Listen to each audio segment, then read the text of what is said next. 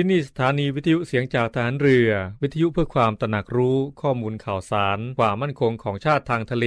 รายงานข่าวอากาศและเทเวลามาตรฐาน จากนี้ไปขอเชิญรับฟังรายการ นาวีสัมพันธ์ครับ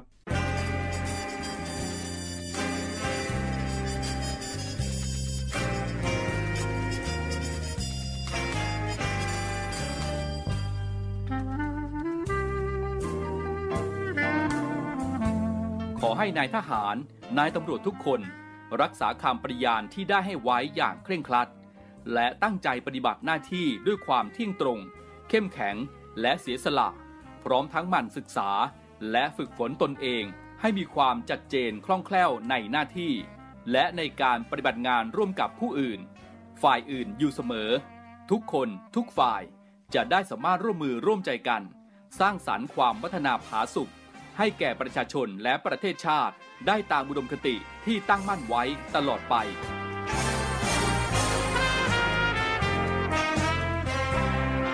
พระราชดำรัสพระบาทสมเด็จพระเจ้าอยู่หัว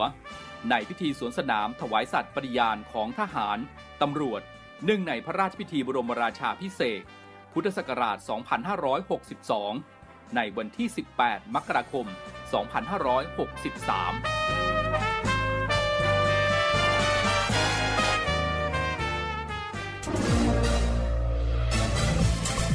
คุณกำลังฟังเสียงจากฐานเรือ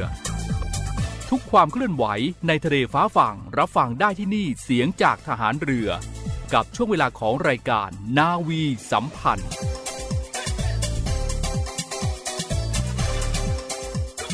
สวัสดีคุณผู้ฟังทุกทุกท่านนะคะ รวมถึงคุณผู้ฟังทั้ง 15 สทร 21 ความถี่ด้วยค่ะ ขอต้อนรับเข้าสู่รายการนาวีสัมพันธ์ ในเช้าวันนี้ค่ะวันอังคารที่ 20 ธันวาคม 25657นาฬิกา30นาทีนะคะ จนถึง 8นาฬิกา คุณผู้ฟังก็จะได้พบกับรายการนาวีสัมพันธ์ในช่วงเวลานี้ ในทุกๆวันตั้งแต่วันจันทร์ถึงวันอาทิตย์ค่ะ คุณผู้ฟังคะวันนี้นะคะ ทางรายการค่ะ ก็ยังคงมีเรื่องราวเกี่ยวกับสุขภาพมาฝากคุณผู้ฟังเช่นเคยนะคะ ซึ่งในวันนี้ค่ะทางรายการก็ยังคงได้รับเกียรติ จากคุณหมอค่ะนาวตีหญิง ขวัญชนกเรือสิริพัทรจิต แพทย์เวชศาสตร์ฉุกเฉินจากโรงพยาบาลสมเด็จพระปิ่นเกล้ากรมแพทย์ทหารเรือ จะมาร่วมพูดคุยกับเรานะคะ ในเรื่องของโรคภาวะหัวใจหยุดเต้น ไปติดตามรับฟังกันได้เลยค่ะ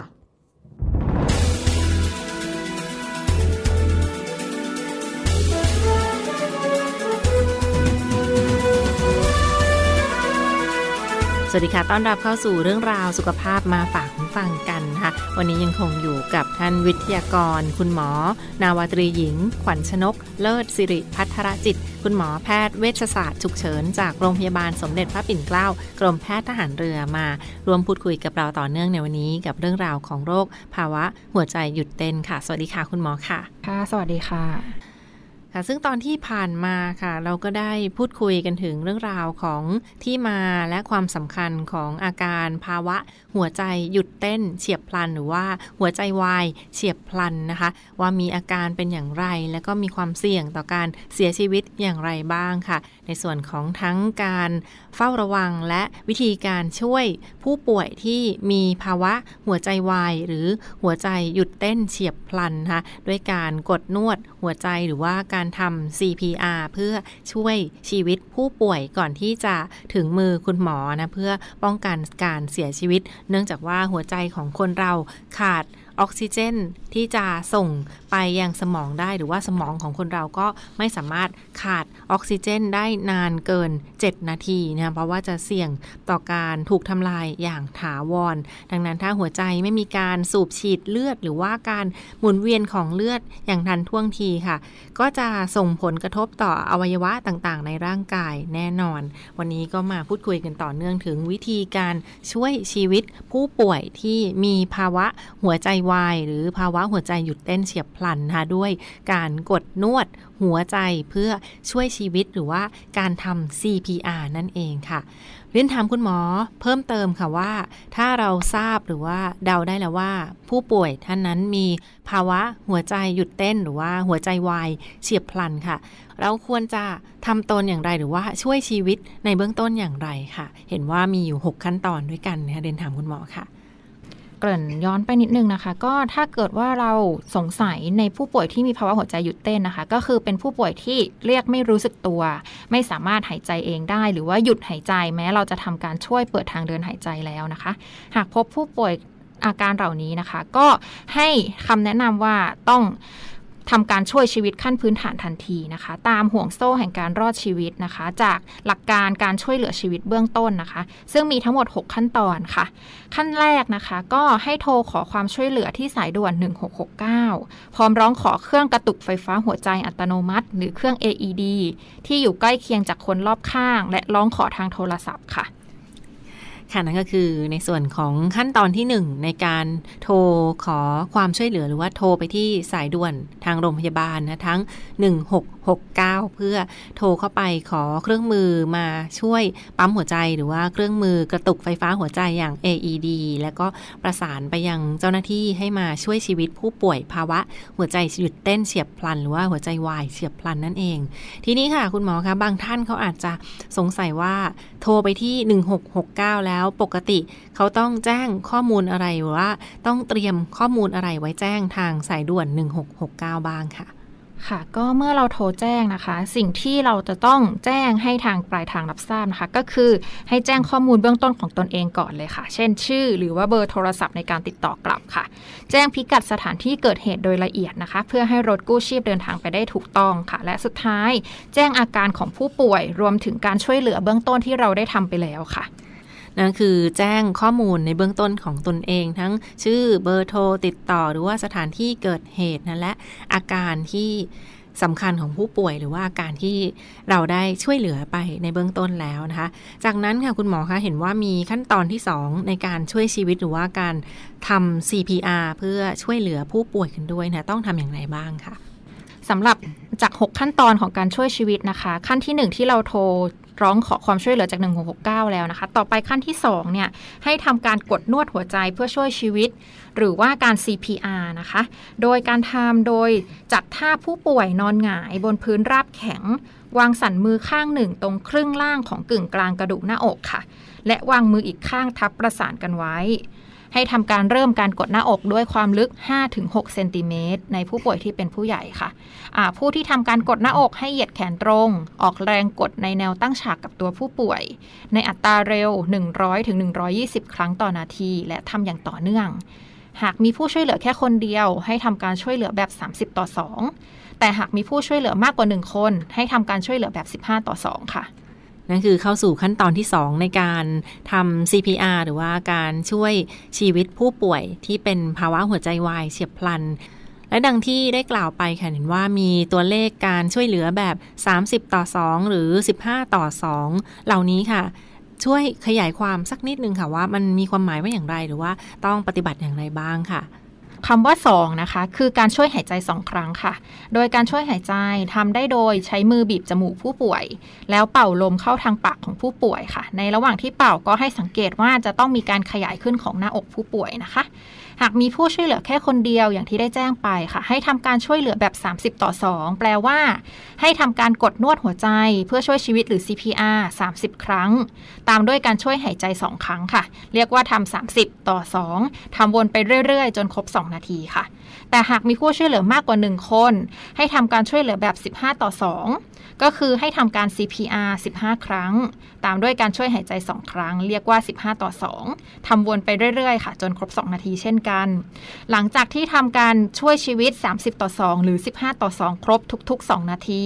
ให้กลับมาประเมินความรู้สึกตัวและการหายใจ โดยใช้ตาดู หูฟัง และแก้มสัมผัสเช่นเดิมค่ะ โดยใช้เวลาในการประเมินรวมทั้งสิ้นไม่เกิน 10 วินาทีนะคะ ในขั้นตอนการช่วยหายใจนี้อาจจริง ๆ แล้วอาจจะระเว้นในสถานการณ์การแพร่ระบาดของเชื้อโควิด -19 ได้ค่ะ ผู้ช่วยเหลืออาจจะทำการกดนวดหัวใจ เพื่อช่วยชีวิตหรือการทำ CPR เพียงอย่างเดียวเท่านั้น โดยไม่ต้องทำการช่วยหายใจก็ได้จนครบ 2 นาทีและประเมินซ้ำค่ะ นั่นคือขั้นตอนของการกดนวดหัวใจเพื่อช่วยชีวิตหรือว่า CPR นะคะ ซึ่งก็ทำได้ตามความเหมาะสมของสถานการณ์ทั้งป้องกันโรคโควิด -19 ก็ไม่ต้องใช้การสัมผัส หรือว่าการช่วยหายใจนะคะเพื่อป้องกันโรคโควิด -19 แล้วก็ใช้วิธี CPR อย่างเดียวดังที่คุณหมอได้กล่าวไป หรือว่าลองศึกษารายละเอียดทางคลิป ช่องทางออนไลน์ต่างๆ ได้เช่นเดียวกันค่ะ เรียนถามคุณหมอเพิ่มเติมว่าหลังจากที่เราได้ทำ CPR หรือว่าการกดนวดหัวใจเพื่อช่วยชีวิตวนไปเรื่อยๆ 2 ครั้งหรือว่าทุก ๆ 2 นาทีแล้วนะคะ วนไปเรื่อยๆ แล้วจากนั้นเห็นว่ามีขั้นตอนที่ 3 ในการทำ CPR ด้วยมีรายละเอียดอย่างไรบ้างค่ะ ก็หลังจากโทรขอความช่วยเหลือในขั้นแรกนะคะทำการกด CPR ในขั้นที่ 2 ต่อไปขั้นที่ 3 ก็คือเป็นขั้นตอนหลังจากที่เราได้โทรไปแล้วแล้วมีเครื่องกระตุกหัวใจไฟฟ้า อัตโนมัติ หรือเครื่อง AED มาถึงที่เกิดเหตุนะคะ เมื่อมีเครื่อง AED มาถึงที่เกิดเหตุ ให้ผู้ช่วยเหลืออีกท่านที่เพิ่งมาถึงเปิดเครื่อง AED ค่ะ โดยที่ผู้ช่วยเหลือท่านแรกเนี่ยยังคงทำการ CPR ต่อไปเรื่อยๆนะคะ ไม่มีการหยุดทำ CPR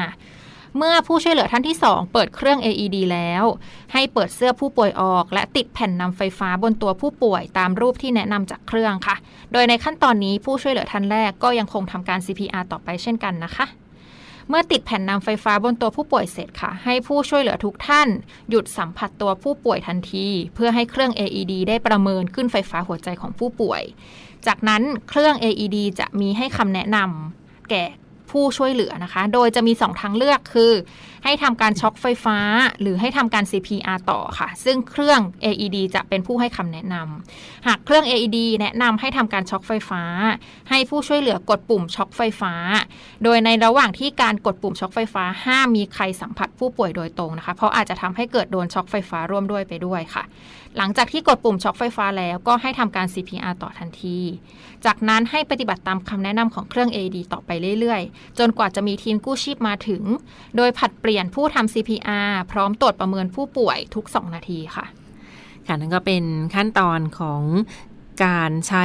เครื่องช่วยชีวิตหรือว่าเครื่อง AED ขั้นตอนที่3นั้นในการช่วยทำ CPR ให้ผู้ป่วยสำหรับที่เป็นภาวะหัวใจ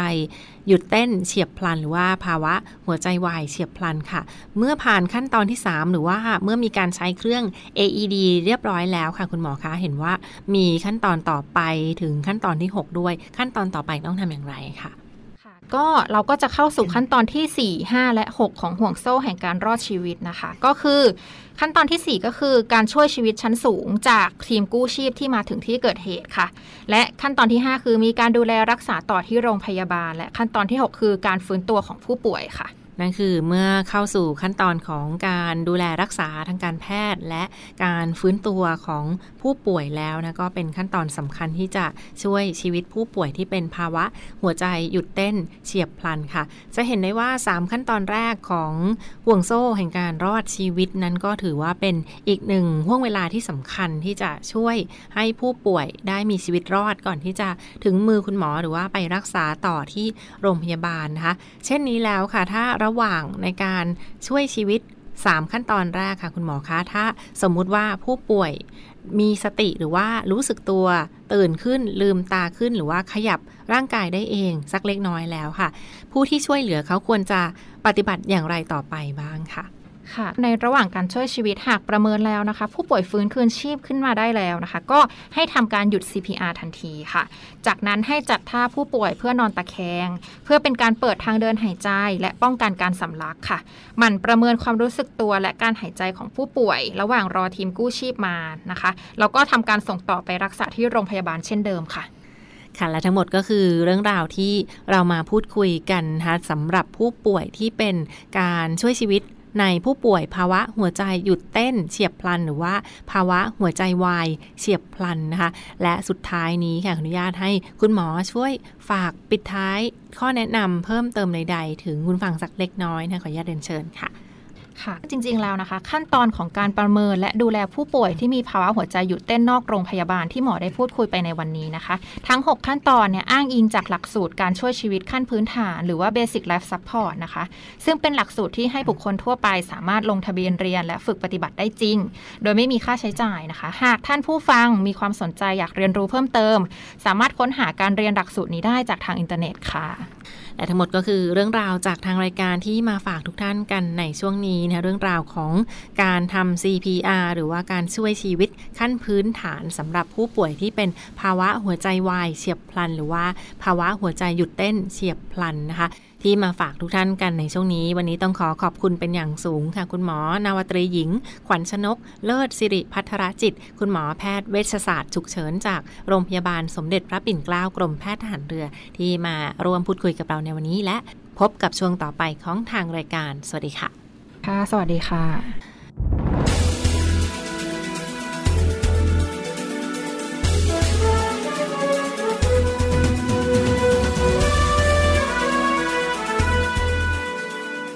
คุณผู้ฟังคะ เดี๋ยวช่วงหน้านะคะ เราไปพบกับคุณอาร์มพิรวัตรสุทธิบูรณ์ใน Navy อัปเดตแล้วกลับมาพบกับรายการนาวีสัมพันธ์ได้ในช่วงสุดท้ายค่ะ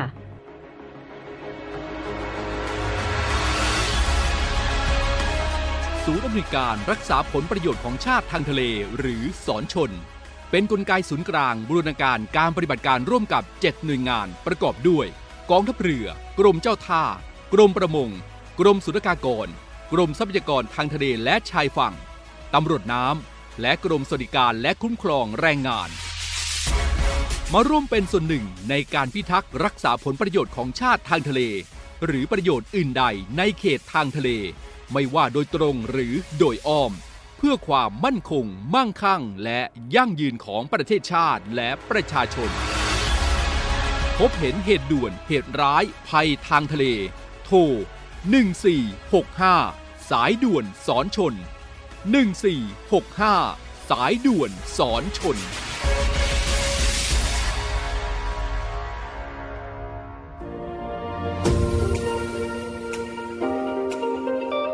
เนวี่อัปเดตกับพีรวัตรสุทธิบุญ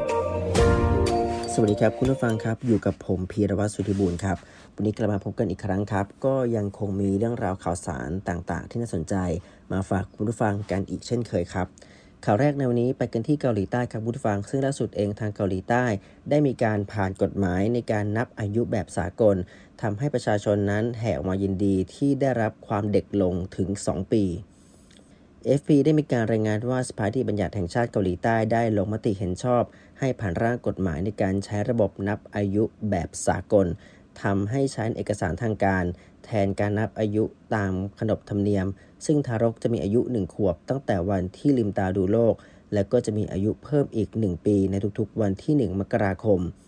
โดยอายุแบบเกาหลีนั้นจึงมีอายุมากกว่าอายุสากล และก็สร้างความสับสนเป็นอย่างมาก เนื่องจากทางเอกสารทางการ และก็เอกสารทางการแพทย์บางส่วน ใช้ระบบการนับอายุแบบสากล แต่ชาวเกาหลีใต้เกือบทุกคนก็ยังคงนับอายุแบบตามเดิม ซึ่งก่อให้เกิดความสับสน โดยแถลงการบางส่วนของสภาที่บัญญัติได้มีการระบุว่า ในการตัดสินใจครั้งนี้ก็เกิดขึ้นเพื่อแก้ความสับสนของสังคม จากการนับอายุแบบผสมกัน ทั้งอายุแบบเกาหลี และก็อายุแบบสากล และแม้ว่ากฎหมายฉบับนี้นั้น จะเริ่มบังคับใช้ในเดือนมิถุนายนของปี 2566 นอกจากเกาหลีใต้จะมีระบบการนับอายุแบบเฉพาะแล้ว ก็ยังคงมีวิธีการคำนวณเกณฑ์อายุที่สามารถดื่มเครื่องดื่มแอลกอฮอล์แล้วก็สูบบุหรี่ได้อย่างถูกต้องตามกฎหมาย โดยเกาหลีใต้ก็จะนับอายุเป็นศูนย์ในวันเกิด และก็จะเพิ่ม 1 ปีทุกๆวันที่ 1 มกราคม ซึ่งแม้ว่าเกณฑ์การนำอายุสำหรับกรณีนี้จะเริ่มต้นด้วยศูนย์เหมือนสากล แต่การเพิ่มอายุในวันที่ 1 มกราคมทำให้อายุจริงของคนที่เกิดหลังวันที่ 1 มกราคม กับคนที่เกิดก่อนวันที่ 1 มกราคม ซึ่งอาจจะห่างกันได้เกือบ 1 ปี กลายเป็นอายุเท่ากัน โดยการผ่านร่างกฎหมายนี้ถือว่า เป็นผลงานสำคัญของประธานาธิบดียุนซอกยอน ผู้นำของเกาหลีใต้ ซึ่งให้สัญญาระหว่างการรณรงค์หาเสียงเลือกตั้ง ว่าจะทำการยกเลิกการนับอายุแบบเกาหลี และส่วนหนึ่งที่นายยุนได้รับชัยชนะก็เป็นเพราะว่าประชาชนส่วนใหญ่นั้น สนับสนุนระบบการนับอายุที่ง่ายกว่าระบบเดิม ซึ่งเหตุการณ์นี้ครับผู้ฟังก็ส่งผลให้ชาวเกาหลีใต้จำนวนมาก โพสต์ข้อความดีใจผ่านโซเชียลมีเดียบางคนก็โพสต์ระบุออกว่า จะมีอายุน้อยลง 2 ปี ซึ่งถือว่าเรื่องนี้ทำให้เขามีความสุข อีกหนึ่งเรื่องครับ ไปกันที่สหรัฐครับ ซึ่งล่าสุดเองทางการสหรัฐได้ออกมายื่นฟ้อง TikTok โดยมีการชี้ว่ามีเนื้อหารุนแรง ไม่เหมาะสมกับเยาวชน และก็ละเมิดความเป็นส่วนตัวนายทอดด์โรคิตาอัยการสูงสุดประจำรัฐอินเดียนาสหรัฐอเมริกาได้ทำการยื่นฟ้องดำเนินคดี TikTok แอปพลิเคชันแชร์คลิปวิดีโอยอดนิยม ด้วยข้อกล่าวหาที่ว่า TikTok นั้น มีเนื้อหาที่ไม่เหมาะสมต่อเยาวชน รวมไปถึงการละเมิดความเป็นส่วนตัวของผู้ใช้งาน โดยเอกสารคำร้องส่วนหนึ่งของทางการอินเดียนาได้มีการระบุว่า TikTok นั้น พยายามที่จะส่งเสริมเนื้อหาที่ไม่เหมาะสมกับเยาวชน อาทิเช่นเนื้อหาเกี่ยวกับสิ่งมึนเมา ยาเสพติด เรื่องเพศ ภาพโป๊เปลือย และคำหยาบคายมากมายรวมไปถึงการล่อลวงผู้ใช้งานด้วยการจัดเรทอายุผู้ใช้งาน 12 ปีขึ้นไป กับการดาวน์โหลด TikTok โดยอย่างไรก็ตามบริษัท ByteDance ผู้พัฒนา TikTok ก็ได้มีการถแถลงโต้แย้งว่านโยบายของบริษัทนั้นคำนึงถึงสิทธิของเยาวชน ซึ่งความปลอดภัยและความเป็นส่วนตัวของผู้ใช้งาน ก็คือสิ่งที่ให้ความสำคัญสูงสุด โดยมีอายุการจำกัดในการดาวน์โหลด และก็การตั้งค่าความเป็นส่วนตัวเริ่มต้นสำหรับผู้ที่มีอายุต่ำกว่า 18 ปีขึ้นไป ซึ่งในซึ่ง ByteDance ก็ยังมีการระบุว่ายังสามารถจัดการกับข้อกังวลด้านความมั่นคงแห่งชาติของสหรัฐได้ทั้งหมด ซึ่งย้อนกลับไปก่อนหน้านี้ครับทุกฟังต้องบอกว่ารัฐเท็กซัสรัฐเซาท์ดาโกตาและก็รัฐเซาท์แคโรไลนาก็ได้มีการร่างกฎหมายเพื่อยับยั้งการใช้แอปพลิเคชัน TikTok ในกรณีเดียวกันแบบนี้อีกด้วยและนอกจากนี้เอง TikTok ก็ถือว่าเผชิญหน้ากับความท้าทายทางกฎหมายในสหราชอาณาจักร ซึ่งบริษัทนั้นอาจจะต้องเสียค่าปรับมากถึง 27 ล้านปอนด์หรือว่าประมาณกว่า 1,100 ล้านบาท ในฐานที่ละเมิดความเป็นส่วนตัวของเยาวชนอีกด้วย อีกหนึ่งข่าวครับผู้ฟังติดตามเกี่ยวกับสถานการณ์ในเรื่องของไต้หวันครับ ที่ต้องติดตามกันก็คือ CNN ได้มีการรายงานเกี่ยวกับกระแสวิตกกังวลในถึงเรื่องอุตสาหกรรมการท่องเที่ยวของไต้หวัน แม้ว่าจะทำการเปิดชายแดนอย่างเป็นทางการหลังจากที่ผ่านโควิด -19 แต่ก็ได้รับการตอบรับที่ดีจากนักท่องเที่ยว และก็นักเดินทางต่างชาติ เมื่อเดือนตุลาคมที่ผ่านมาว่าจะเป็นในเรื่องของอาหารวิว แล้วก็ความสวยงาม ก็ทำให้รัฐบาลให้คำมั่นกับประชาชนว่าจะดึงดูดนักท่องเที่ยวจากประเทศได้ 10 ล้านคนภายใน 3 ปี เพื่อเป็นการทดแทนรายได้ที่สูญเสียไปในช่วงการระบาดของโควิด -19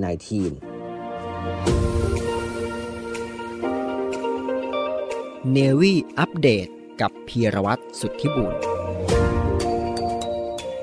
คุณผู้ฟังคะกลับมาพบกับรายการนาวีสัมพันธ์ในช่วงสุดท้ายกันแล้วนะคะ ซึ่งในช่วงสุดท้ายนี้ค่ะทางรายการก็ยังคงมีเรื่องราวข่าวสารต่างๆ ที่น่าสนใจ มาฝากคุณผู้ฟังเช่นเคยค่ะ คุณผู้ฟังคะเมื่อวันที่ 19 ธันวาคม 2565 ที่ผ่านมานะคะพลเรือเอกปกครองมนทาตพลินโฆษกกองทัพเรือค่ะ ได้เปิดเผยถึงความคืบหน้าในการค้นหาและช่วยเหลือกำลังพล เรือหลวงสุขโขทัย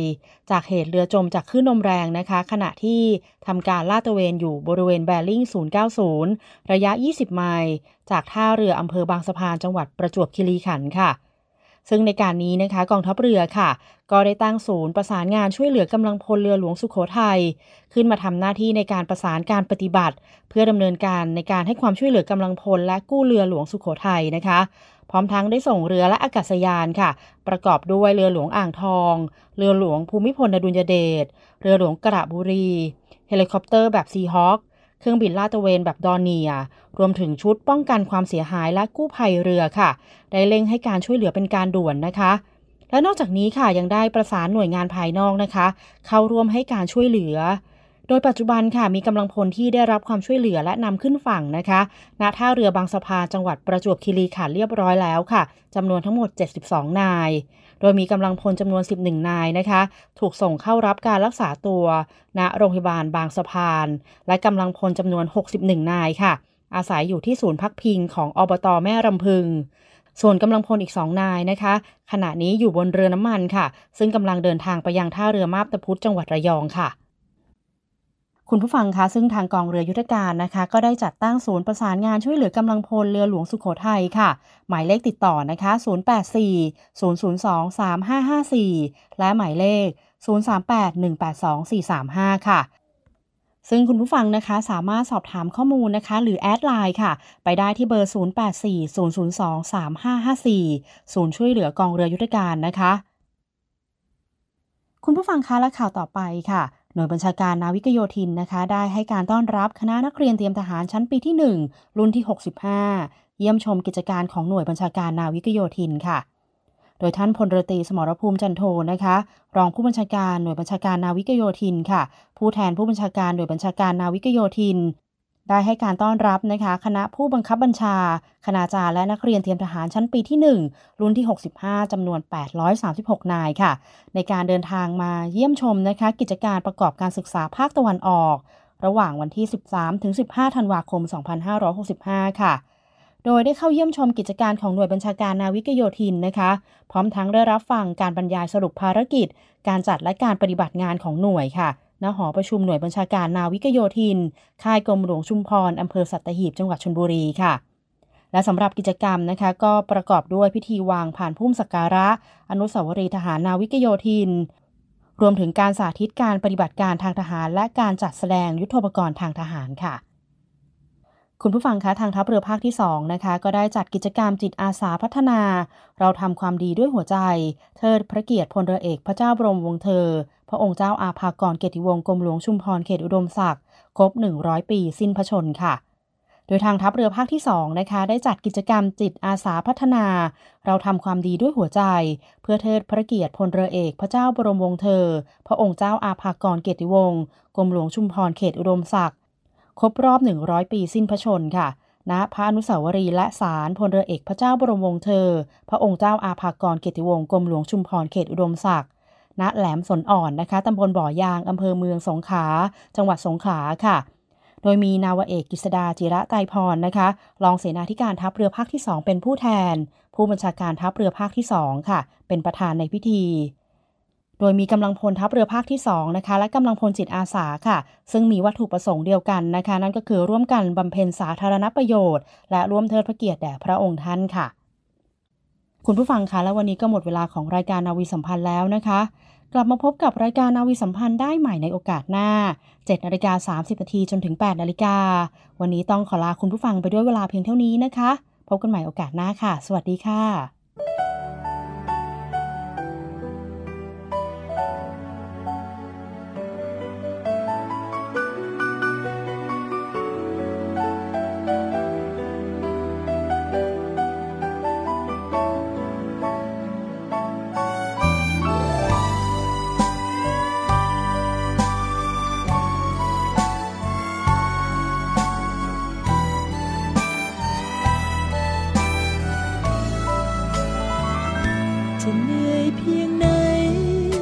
จะทุกข์เพียงใดโปรดรู้ ตรงนี้ยังมีฉัน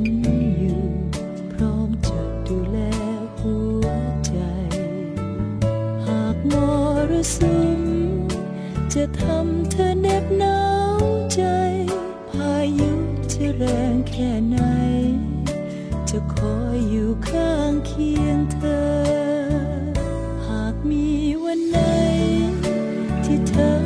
ไ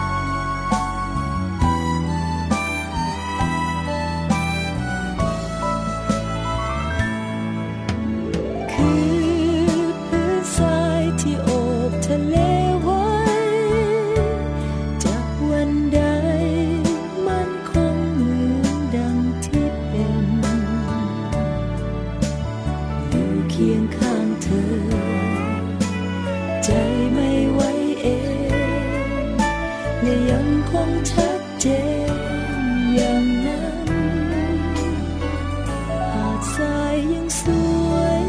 ได้ล้อมทะเลด้วยรักคงไว้ด้วยใจแน่นไม่หวั่นยามอายุผ่านจะมีเพียงฉัน